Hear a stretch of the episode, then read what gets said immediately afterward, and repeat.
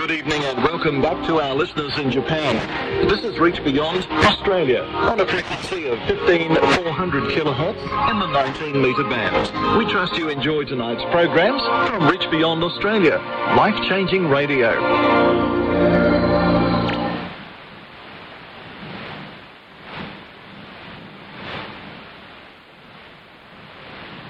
こちらは HCJB の日本語放送です。この放送はオーストラリア北西部のクヌドラ送信所から日本向けにお送りしています。日本語番組は毎週末火曜日と日曜日、日本時間で朝7時半からと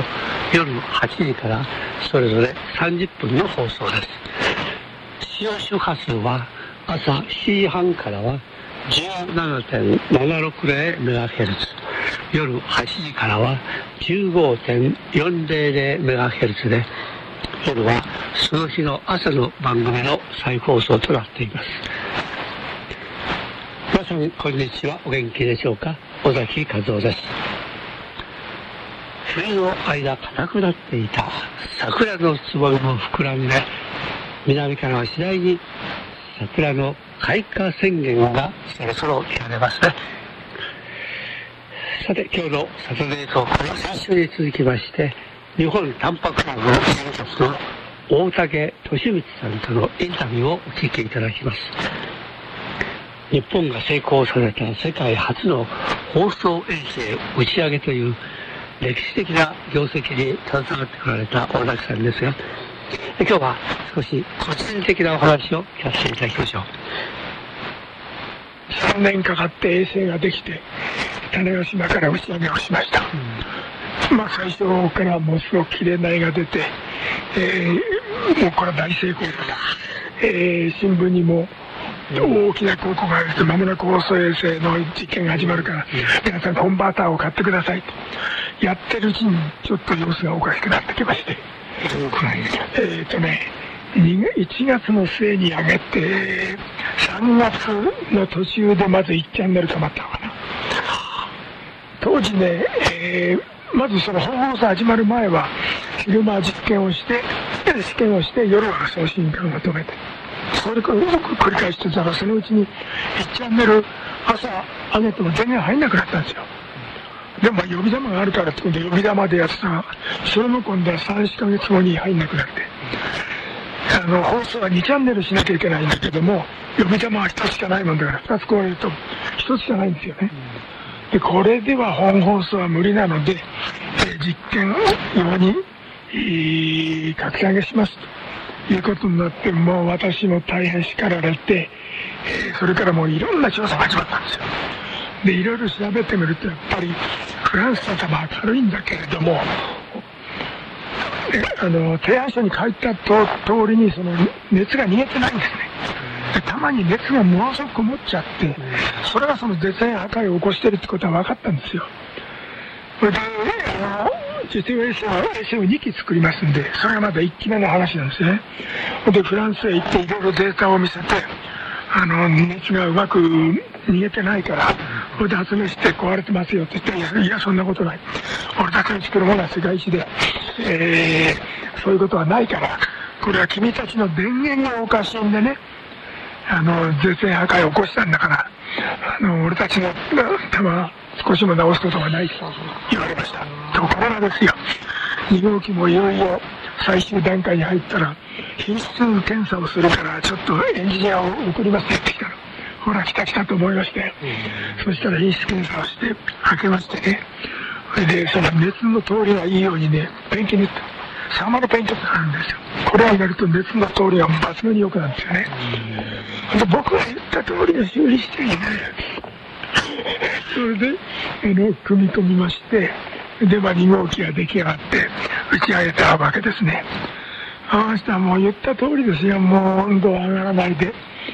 その後5年間しくしくと働きまして、呼び玉を一つ持ったけど呼び玉の出番もなく寿命を全うしたわけですね。だからもう本当にセルバイスは熱をどういうふうにね処理するかっていうのは非常に難しいで、地上にあるものはね、お調子に空気があるからすぐ扇風機が吹くでしょ。どんなその熱が出てきてもそこで熱を逃がしてやれば温度下げられるんですよ。これは真空ですから、いくら扇風機回しても消えないんです。地球太陽と反対側が暗黒面になってますんで、そちらに一生懸命熱を逃がすように設計してるんですよね。だからその熱の通り道をよくしてやらないと電気が困っちゃうんで、そこが非常にその衛星の設計では大事なんですよね。だからもう初期の頃からその衛星のトラブルってのはもう熱問題、これがもう非常に多くてですね、本当にそこだけは地上のその常識では処理できないんです。一生懸命数学モデルを作って解析をしてですね、地球太陽と反対側が暗黒面になってますんで、まさにそれに引っかかってしまったで、まあおかげさまでそういうことをやって、まあ実験の放射衛星を上げた場合もですね、国内向けですからなるべく外国に電波が出ないようにね、またアンテナも非常に苦労して日本の領土に合わせたように電波を出してたんですけどね、やっぱり、まあ、少しは漏れますから隣の国から文句言われたりしてね、日本の低俗な番組をうちの国民に見せないでくれとかそういうこともありましたけども、でもアンテナすごくよく絞ったと思いますね。で、新しい衛星になってますますこうアンテナの技術が良くなってきてね、隣で見えなくなったらね、盗みに行ってた連中がね、あんなに楽しみにしてたのに日本の衛星でだんだん見えなくなってきてよって言うんだからねいろんなことは あるんですよね、でもおかげさまで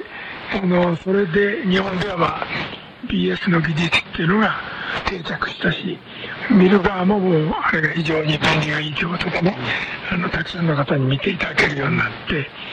て、で、アメリカの国際学会が NHK のやった放送衛星が世界で初めて家庭用に番組を送ったということで、まあ、技術的な意義がある歴史を築いたということでね、IEEE のマイルストーン賞というのをいただいて、我々もまあ非常に嬉しい気持ちになったんですね。まあ一見落着どころかね、金メダルじゃないですか。で、まあ、これも学会のこの表彰って大体25年から30年経って、その時でもまだ世の中で役に立ってる、その花火的に一時に出た技術ではなくても、面々とお客に利用されてるっていう技術に与えられると思うんですけどね、今はもう日本ではもう BS というのが非常に確立されたチャンネルで皆さん利用されておって。民放の方だって最初 NHK さんが上げた時は NHK はあれでそのチャンネル増やしてね、民放を圧迫するんだって言ってものすごく文句したんですよ。で、今はもう民放も衛星に相乗りしてますから、もうそういう問題はなくて、いや衛星は素晴らしいですって民放の方もおっしゃってるんですけども、世の中変われば変わるもんで、僕の親戚の人だって僕 BS やってこういう賞をもらってたね、BS 大竹さんやったらとかいう人多いからね、もう一生懸命苦労してた時はみんな誰も知らないでね何十年も経ってからみんなやってくれましてね、でも非常になんていうかな、関係したい人たちは非常に誇りを持ってますしね、だから我々も毎年同窓会を開いてね、まあなんていうかな、昔を懐かしむというかね、そういうことをやってるんです。そうですか。放送衛星に大竹っていう名前を残しておくべきでしたね。那須田さんがね、何の衛星の時だったかな。みんなが記念の言葉を自毛団に送れば、それをなんか金属の板にものすごく小さい字で埋め込んであげてあげますよっていうことがあって、僕なんかも送ってもわかりますけど、それでまあ地球へね、行ってるわけですね。でもやっぱりなんていうかな、自分たちが作ってこう手で触れたものがね、お空へ行って、それでまたみんなこう、楽しんでくれるからね、これはもう本当にかけがえのない嬉しさでしょうか。そういうことがありますよね。我慢ですよ。広い空の一角で、それがまたね、全地球をかばして、役に立ってるんですもんね。なるほど。それが大竹の王の由来ですね。大きなことをあったわけで生まれてきたようなことですけども。で、あとちょっと全く余談的な話になるんですけどね、まあ、僕が放送衛星始めた時もなんで大竹やれって言われたかというと、まあ、BCL をやってて、やっぱり外国英語に非常に興味を始めたんですよね。高校の時から短波聞き始めて、非常に英語に興味を持って、まあ、VOA を聞き BBC を聞きということで、それで非常に英語に興味を持って、とやっぱり社会に出たら英語が使えるような分野にもこうあれたらいいなと思ってたんですよね。で、日本ではその英語検定制度っていうのが始まりましてね、僕就職してない中だって。で、1回目に応募して試験を受けて、まあ、一番上の1級というのを取ったもんですから、それで、会社でまあそういう技術を持ってる人が登録されてて、で、東芝で宇宙開発をやるときも、まあ、東芝の相手はジェネラルエレクトリックという会社ですね。で、向こうとその英語を使って対等にやれる人間がいなきゃいけないって、僕はまあ電子機器もやってたし、この先生やる前は飛行機のいろんなエレクトロニクスやってたもんですけど、まあ、非常に似たようなところがあるんでね、大竹やれというようなことで、ある程度こう趣味の延長してるんですけど、ね、で、一時大学に非常勤講師で行ってまして、大学ってのは非常にこう造業の塔になっちゃうんでね、外部からその社会で、ものを作ってる人たちを呼んで学生に話を聞かせるっていう制度があるもんですからね。私も毎年六大行って、通信設計法という話をしてましたね。これもやっぱり電気系の人が一番忘れがちなのは、そのアースをどう取るかっていうのと、熱をどうやって逃がすのか、これはやっぱりそのトラブルの非常に大きな原因になってるんで、通信機設計をやる場合には熱とアースの取り方をよく考えて設計しなきゃいかんっていう話をしてたんですよ。で、そういう話をしてて、ある年にですね、まあいくつ毎年研究室の4年生が呼ばれて、もう翌年就職するわけですから、その就職した時の心構えなんかを昼飯食べながら話をしてたんですね。で、ある年田中浩二さんという人がその研究室におられましてね、いよいよ食事をしている時に、僕は実は第一志望の会社を落ちましたって遂げてるんですよね。で、どこ受けたのか、ソニーですと。で、どちら行くんですか、島津っていう会社なんですって言うんですよね。で、大竹先生、島津なんていう会社知らないでしょっていうから、冗談じゃないや。東芝もメディカル部門があるけど、島津もすごくいいこのメディカルの技術があってね、すごい競争してんだって言うから、急に顔色変わってね、俺も頑張らなきゃいかんなっていう顔になったんですよね。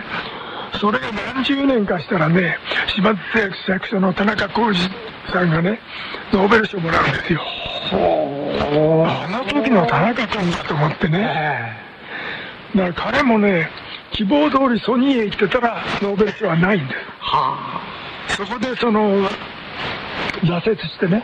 島津製作所になって、それでそのコツコツと電子技術を磨いていって、すごくいい分析装置を作ったんですね。これはもう大変な功績があったもんですから、ノーベル賞もらって、ノーベル化学賞だったから、電気関係じゃないんですよ。で、もうそのニュースが出てすぐ大学に新聞社が来て、田中さんの話聞かせてくださいって、まさかその通信工学科の人と思わなかったから、みんなびっくりしちゃって調べたら、これは通信工学科だ。それで、僕の兄弟子の足立先生っていうのは、その時の田中君の先生なんですけども、彼も最初に田中浩一君って言われた時に、ピンとこなかった人もすごく目立たない会社だと。そう言ってインタビューに来て、どの田中君から思ったような人だったんだけども、結局その就職してからの努力っていうのはね、そういう非常にこうユニークな道に行って、でも大変な効果を出すということになったわけですね。やっぱりね、人間は全てが希望通りいくっていうことはね、いいんじゃないんですよね。いろいろ運命のいたずらがあるから、やっぱりこの挫折することもあるし、そこでもう立ち上がらなきゃなって、そういうことはもうね、何度も何度もありますけども、それはやっぱり神様のお導きがそうなってるんだから、腐ったらいいや、そこで何腐と思ってやっていくことで新しい道が開け、さらに神様はお導きになったんだから素晴らしい例から出るんですよ。それを信じて努力をする、これがやっぱり大事だと思うんですよね。だから僕だってもこれは非常に成果があったけど、その途中では大変ですよ。いろいろこう不具合が起きたら呼びつけられてお客さんに止められるしね地上の危機だったらもう小悪さになったら気がついてすぐ扇風機つけに行ってそうはいきませんから、もう宇宙だけは本当に故障の時はもう全て見えるけども、どうやって手を打つかってのは大変な苦労がいる。そういうことで、まあ、誰がやっても諦めないようなことで、いずれそれは成果に結びつくということを信じてやらなきゃいけないというふうに思いますよね。しかも初めてのことをね、やるってんだから、ますますね、参考になるものはないわけですよ。失敗があって分からないでやってんだから。それでしょうし、どういうふうに今度はいかんかっていうことで、すごい努力だったと思いますけどね。最近日本もやっぱり確率教育をしてたんでは得意な分野は育たないんで、これから個性のある人間を育てようというふうに変わってきたでしょ。それはやっぱりレベルが世界一になってくると、誰かの真似してて商売することはできないから、とにかくそれぞれこう目を出しながらやらなきゃいけないんでね、もう教育自体がすごく変わってきましたよね。変人の方が最近は尊ばれる、そういう時代が来てるわけですけど、昔も確実だけど、ちょっとでばったりごちそうとやらってね、誰も同じような教育をすると、それはもうすっかり変わってしまいましたからね。で、僕ら法制制作った時、アメリカに来ていろいろやってたんだけども、最初の実験の衛星はフロリダに上げまして、時々軍用衛星なんかがあるんで、打ち上げの見学なんか行ったんですよね。で、ある時見学に行ったら軍用衛星が打ち上げられて、素晴らしい軌道で上がってってね、打ち上げていいねって言ったら、それが5、6分後に軌道が外れちゃって、自爆させられちゃったんですよ。で、その時から衛星の値段がね、300何十ミリオンという、要するに4、500億円ですよ。で、周りの人憤慨するかと思ったら、いや、それはもう新しいことやってんだからね、勉強の一つだからそういうもんなんだよって言うんですよ。ところが放送衛星やった時には、言って当たり前のようなことをみんな言いましたね。世界で初めてのことをやってるんだけど、やってるがそんなこと言ったら、ね、もう殴られますから、すいませんすいません、一生懸命やりますということじゃないんだけど、最近やっぱり新しいことをやるといろいろなことが起きるっていうのは、日本でも非常にこう理解されてきましたからね。昔のようなことはありませんけども、もう当時僕らが最初にやった頃はひどかったですね。で、気象衛星も通信衛星も大体アメリカが頭が持ってきてるから故障しないわけですよね。それと比較して、なんで衛星だけ壊れるんだって話になって大変な苦労があったですね。開拓者のこれは誰にも言えないような苦しみで悩んでやり、それがあるからこそね、今はそうですね、そのあとね、みんな続いてると思います。まあ大竹さんもね、自分に与えたものをね、大事に、そして苦労しながら生かしてこられた、その与えた場所、これを自分のものとしてね、受け入れて、それを生かしていくっていう道をもう一つに歩んでこられましたけど、昔はみんな同じでなきゃいけないって言われるから、同じになれなくて悩んでたんですよ。要は違ってもいいってね、いうところで、もう生かしてもいいんだっていうところで、今度どんどんそういうふうなできる人たちが出てくると思いますけど、やっぱりできる人、ものすごくなんかできる、どっかに欠点があるんでね、で昔は今度はそのてっぺんの方向を言うんで、その人をダメにしちゃうんですよね。でアメリカなんか見ておられたけど、ものすごい天才はそこだけ褒めてね、日常生活でとそのぐらい人なんだけども、その技術の上がものすごいから、やっぱそれが生かされるんですよね。だからその辺はやっぱりね、将来の発展のためにはいろいろ気を配ってね、持てるものをベストに出せるような環境を作ってやるということがね、大事だと思いますね。みんなもともと同じように作られてないわけでしょ。ロボットじゃないんだからね。ですから違って当たり前だし、違ったものを生かすことの方が大事なんだけど、もう心理中特に忘れられてましたからね。そういう記憶をお互いにきましたからね。今の世の中見ては、これこそやっぱり人が生かされるんですよっていうのはできるかなと思いますよね。大竹さんもその中を通りながら自分を生かしてくれましたけど、まあね、英語がね、そのかなりなところまで進まれたんだけれども、ああいうものはやっぱり、まあ、さっきの話じゃないけれども、向かないがあるんですかね。語学はどうなんでしょう。僕はもう興味を持ってましたんで、とにかく短波放送を聞くことで英語の耳がね、だいぶ磨かれて、で仙台行ってからはあそこは米軍も駐留してましたし、まだ僕行った頃はね。でそういうのがアメリカ文化センターで無料の英会話教室をやって、だからあそこもミッションスクールがいくつかあって、そこに来ておられた先生方がやっぱりただのこう英語のレッスンをやってたんですよね。で僕はやっぱり興味があったから、そういうとこ一生懸命行って、ましたもんですからね。英語を学ぶのに今のようにそのお金をかけるってことはなくて、そういう意味ではね、環境は良かったと思いますね。やっぱり興味が一番じゃないですかね。でもちゃんとは好きだ人、どうしても言葉を分かんなきゃいけない、とってる場合の英語だということでね、やれたと思いました。だから同じ BCL 仲間でもやっぱり好きになる感想と言葉が違うんでね、ラテンアメリカ好きな人はすごくスペイン語が上手になるしね、韓国や中国に持ってる人は中国語を上手になって、韓国語はすごく上手な人いっぱいいますしね、そういう意味でやっぱり自分の興味を生かしたそのピークをどこに向けるかっていうのは、それぞれにやっぱりその環境の関係でいろいろあるんじゃないでしょうかね。能力というよりも、その人は何に興味と努力ですよね。興味を持ったものを自分で努力するでしょうからね。それが一緒になれば、お客さんぐらいに実力をつ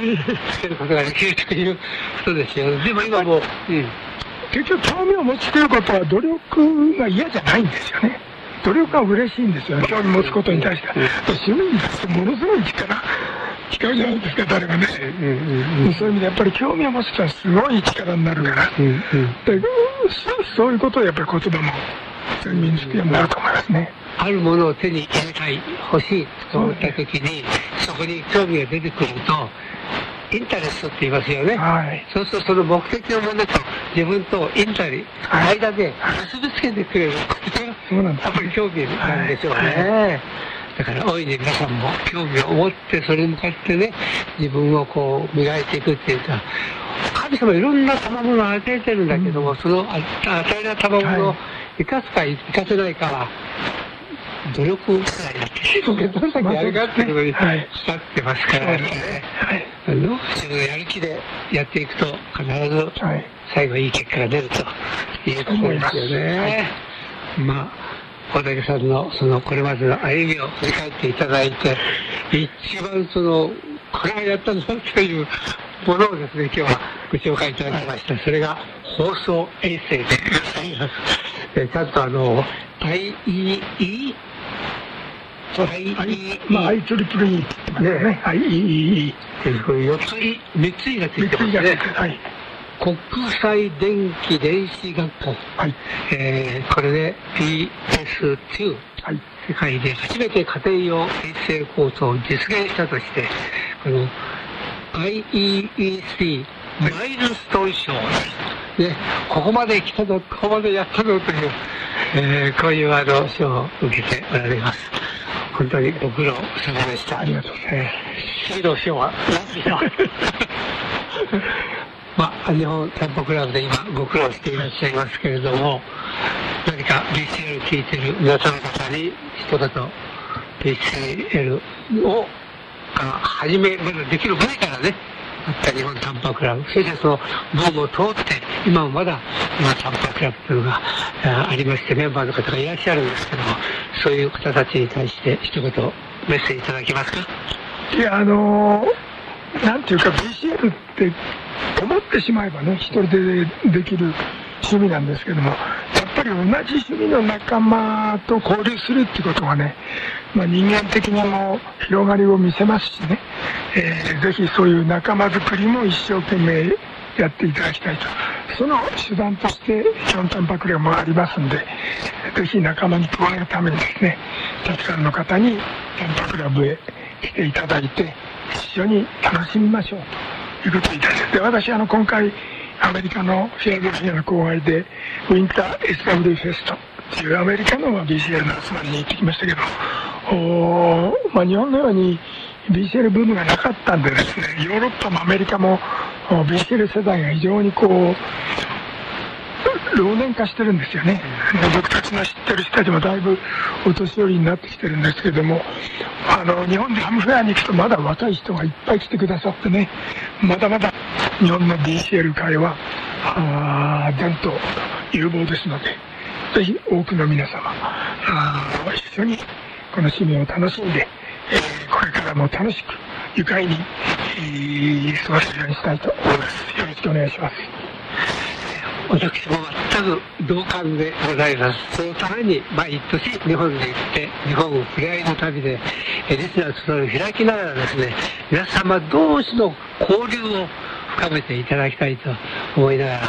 ておりますので、どうか皆様特に若い方なんかも恐れないでね、趣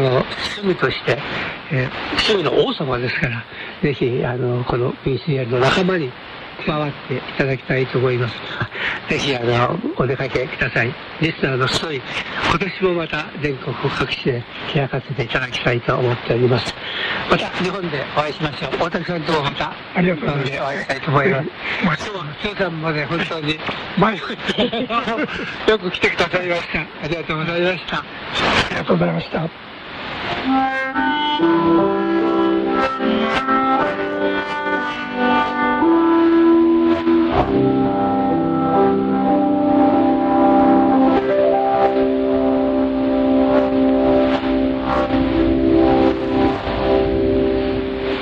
先週と今週の2回にわたりまして、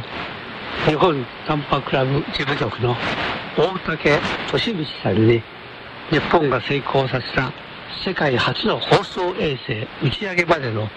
苦労話を中心にお話しいただきました。そしてキャンパに寄せる大竹さんの熱い思いも語っていただきました。この2週間にわたってのインタビューは1ヶ月ほど前にアリゾナで収録させてもらったものです。この番組に合わせて QSL カードと番組ノートを用意させていただいておりますので、どうぞ振って受信レポートをお寄せください。お聞きの放送は HCJB の日本語放送です。週末土曜日と日曜日は朝と夜のこの時間に日本語番組を30分間お届けしています。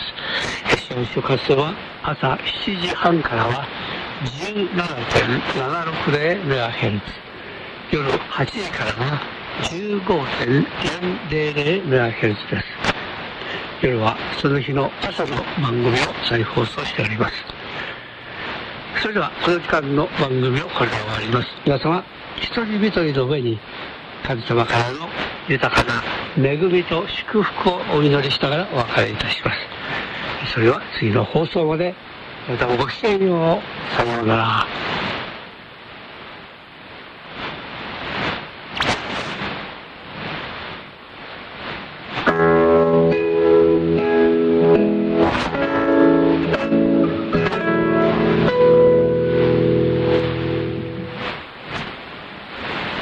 This is Australia's Reach Beyond Australia. Listeners in Japan can tune in again tomorrow night at 1100 UTC on this frequency, or tomorrow morning at 2230 UTC on 17760 kHz in the 16-metre band. Reach Beyond Australia.